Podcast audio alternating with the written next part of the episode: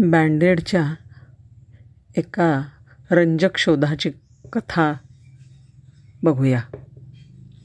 World Dixon नावाचा एक सामान्य तरुण होता. जॉन्सन अँड जॉन्सन या बहुराष्ट्रीय कंपनीमध्ये तो काम करत होता. मनापासून. ह्या त्याचं एका जोसेफिन नावाच्या तरुणीशी लग्न झालं. छान होती ती. पहिले काही दिवस गोड गुलाबी प्रेमळ फार छान पार पडले. दोघांच्या तारा जुळल्या. सगळं कसं अगदी स्वप्नात असल्यासारखं चाललं होतं. पण एक मात्र समस्या होती. ती म्हणजे जोसेफिन फार वेंधळी होती. म्हणजे कशी? तिला सारखं लागायचं. स्वयंपाकघरात गेली की तिला जखम झालीच म्हणून समजा. टोमॅटो कापायला घेतला तर चाकूनी कापायचं.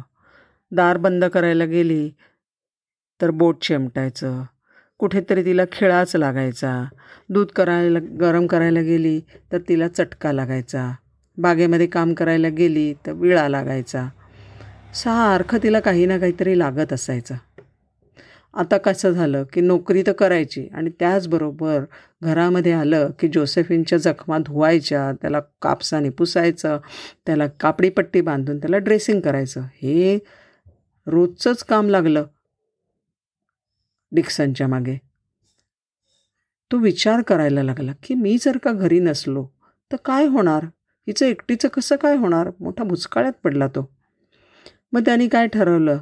की हिला स्वतःची हिच्या जखमेची काळजी घ्यायला हवी. त्यांनी असा नाही विचार केला की काय एवढं विशेष? थोड्याच तर छोट्या मोठ्या जखमा असतात होतील बऱ्या. त्यात एवढं सिरियस ते काय घ्यायचं? असा त्याने बिलकुल विचार केला नाही. कारण कसं आहे की पाश्चात्य देशांमध्ये जेव्हा एकत्र राहतात किंवा मित्र म्हटलं की एकमेकांची काळजी घेणं हे ते जबाबदारी घेतात आणि ती जबाबदारी पार पण पाडतात. आणि त्याच्यामुळे अर्थातच डिक्सन म्हणाला की आता हिच्या जखमांची जबाबदारी मला घेतलीच पाहिजे. काहीतरी त्याच्यावरती शोधून काढायला पाहिजे. काय करावं बरं? मग त्यांनी अनेक विचार कर करून प्रयोग केले. एकदा त्यांनी काय केलं? चौकोनी कापडाचे तुकडे घेतले छोटे छोटे आणि त्या कापडांवरती एक चिकटपट्टी चिकटवून दिली. त्या कापडांवरती त्यांनी क्रिनोलिन लावलं आणि ही अशी त्यांनी तुकडेच्या पट पट्ट्या लावलेले तुकडे जे आहेत ते थोडे जेसोफिनकडे देऊन ठेवले तयार करून देऊन ठेवले. आता ज्या वेळेला डिक्सन घरी नसायचा त्याही वेळेला जेसोफिन एकटी अगदी सहजपणे आपल्या जखमेची देखभाल करू लागली. त्याला आल्यावर ते काम उरलं नाही. हे त्याचं जुगाड भलतंच यशस्वी झालं. त्यांनी करत असलेलं जे काम होतं ते कंपनीमध्ये आपोआपच लोकांमध्ये कळायला लागलं. बोलता बोलता डबा खाताना त्यांनी सांगायला लागला. आणि ह्या घरगुती प्रयोगाची चर्चा खूप मोठ्या प्रमाणात जिकडे तिकडे झाली. आणि अशा प्रकारचं कॉम्बिनेशन असलेली कापडाची पट्टी एखादी झालेली जखम पटकन बरी करते. हे ऐकून त्या जॉन्सन अँड जॉन्सन कंपनीचा मालक नुसतं चकित झाला नाही तर त्याला वेडच लागायचं बाकी राहिला. ही जे डिक्सनची कल्पना होती ती लोकांना सगळ्यांना फार आवडली. आणि मग ह्याच कंपनीने ह्या पट्टीच्या धरत्या धर्तीवर बँडेड नावाचं एक प्रोडक्शन तयार करायचा निर्णय घेतला.